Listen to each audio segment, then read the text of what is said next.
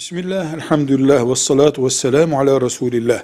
Tüccar, alım satım yapan tüccar. Devletin fiyat sabitliği getirdiği petrol gibi veya ekmek gibi belediyelerin sabit bir fiyat getirdiği mal satıyorlarsa zaten o kurallara uymak zorundadırlar. Serbest piyasada belli bir oranda ticareti bir şehirde bloke etmek gibi büyük bir yığın oluşturmayan normal bir züccaciye dükkanında, manufatur dükkanında, konfeksiyon dükkanında esasen kar haddi diye bir şey yoktur.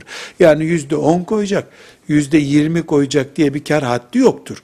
Ama piyasayı etkileyen, kara borsa oluşturan nitelikteki bir ticaret şüphesiz fahiştir. Şüphesiz mümin kültür açısından kabul edilebilir değildir. Normal 5 tane tüccaciyeci var şehirde, 5 tane manufaturacı var. Züccaciyeciler, manufaturacıların bol olduğu bir yerde bir züccaciyeci %30, öbürü %40 kar koyarak satış yapabilir mi? Yalan, hile, dalavara yapmadığı sürece serbesttir. Çünkü insanlar onun züccaciye dükkanından mal almayınca hayat durmuyor. Öbür dükkana gidiyorlar. Yani bir daraltma yok piyasayı. Piyasayı toptancılar bazında mesela daraltacak ve o getirdiği fahiş fiyatla topluma zarar verecek nitelikteki bir kar haddini elbette kabul edemeyiz, müminlere zarar verdiği için. Velhamdülillahi Rabbil Alemin.